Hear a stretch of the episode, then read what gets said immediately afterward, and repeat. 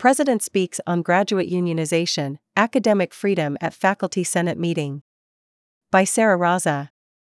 President Marc Tessier-Lavigne reaffirmed the university's commitment to academic freedom as well as its approach to the recently launched campaign for a graduate student union during the Faculty Senate meeting Thursday.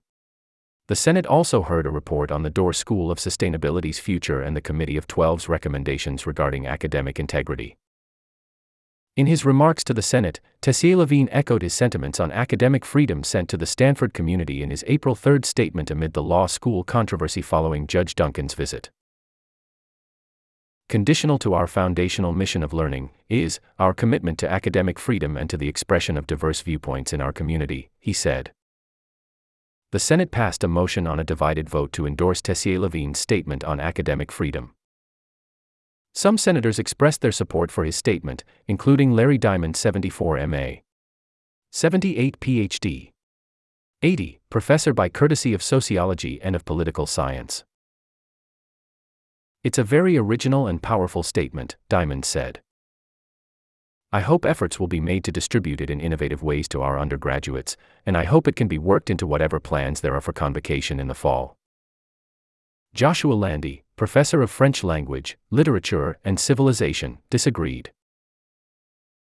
Academic freedom is only one of our values, and it sometimes enters into tension with academic responsibility, Landy said. The president's letter nowhere mentions academic responsibility, which in my mind is a wasted opportunity. On the topic of graduate students' unionization efforts, Tessier-Lavigne reiterated the points made in his April 7 statement to the Stanford community, emphasizing that the university's relationship with graduate students is, first and foremost, an educational one, as well as affirming the university's right to oversee academic matters. The unionization effort was officially launched April 3, and if successful, would offer graduate students the option to join the nationally affiliated Stanford Graduate Workers Union.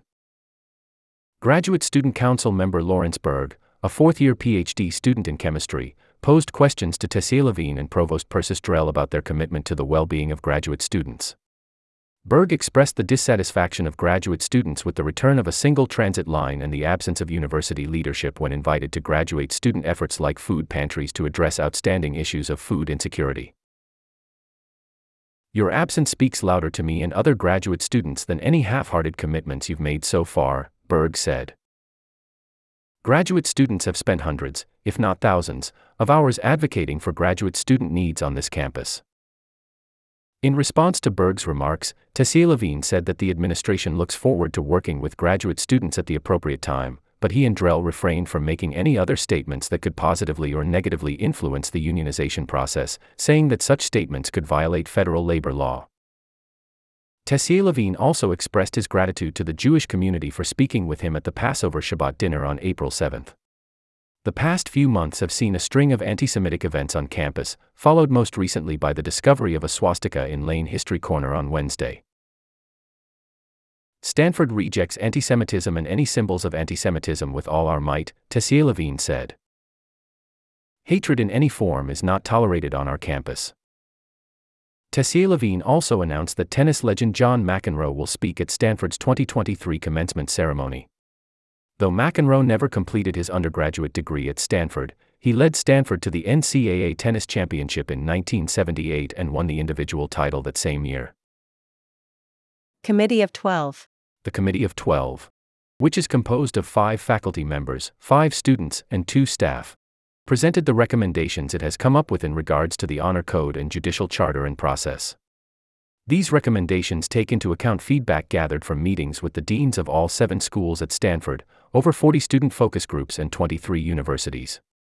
The Undergraduate Senate, Graduate Student Council, and Faculty Senate will each vote to approve the proposed revisions in the coming weeks the committee shared key concerns with the Honor Code that led to underreporting of Honor Code violations from faculty as well as general dissatisfaction. One concern is the one size fits all approach to violations, which treats a minor infraction from a first year undergraduate with the same weight as serious plagiarism in a doctoral candidate's dissertation.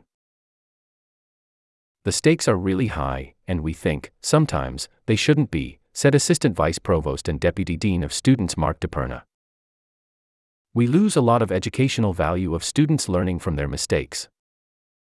DePerna said the lengthy and cumbersome process makes some students and faculty reluctant to report instances of honor code violations, and the overly legalistic language in the honor code can be hard to interpret, which models language from the U.S. criminal justice process. The recommended solutions from the committee were to have a three tiered process with alternative resolutions and non disciplinary actions depending on the severity of the honor code violation.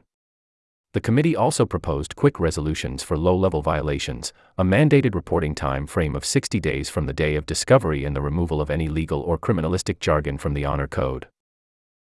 Stanford's Honor Code rests heavily on the principle of self supervision, but this principle is severely limited in its ability to find instances of Honor Code violations, Professor of Mathematics Brian Conrad said. Out of 720 reports of Honor Code violations from students, only two were self reported, the committee's report found. In response to concerns of conflicting views on proctoring and the additional clarity that is needed on unpermitted aid, the committee proposes launching an academic integrity working group that will work in conjunction with an external, educational consulting firm to carry out a study about equitable proctoring practices. Doerr School Doerr School of Sustainability Dean Arun Majumdar presented to the Faculty Senate about the school's visions for the future. He said the school has plans to expand over the coming years in order to better reach its mission of addressing climate change and sustainability. In short, this challenge is complex and spans the whole campus, Majumdar said. Therefore, our response to this challenge demands a whole campus effort toward a common goal. It requires imaginative and bold changes within Stanford. In addition to the Woods Institute for the Environment and the Precourt Institute for Energy, the Doerr School plans to launch a third institute that will be focused on sustainable societies. In this particular field of sustainability, if we don't think about scale from the beginning, we may be solving a different problem, he said. Among the developments in store for the Doerr School are a number of educational programs. The school is offering a Sustain 101 undergraduate course series as of this year and will launch a new Oceans PhD program. There will also be an offering of graduate certificates for those who do not attend Stanford and want certification in the climate sciences. The school aims to hire around an additional 60 faculty members over the next decade, Majumdar said, going on to say that the faculty search panel will include indigenous voices and look for experts on environmental justice. He highlighted the ongoing discussions on fossil fuel funding for research at the Doerr School as an example of the school's values in action. I put out a statement last May of where I stand, he said. But I also want to listen to all the students and hear what they have to say. According to Majumdar, the next step is to have a dialogue to evaluate all the school's options when it comes to engaging with fossil fuel companies. Sarah Raza 23 is a desk editor for the University Desk. During Volume 261, she was the COVID 19 beat reporter. She's from Michigan and studying international relations. Contact Sarah at sraza at stanforddaily.com.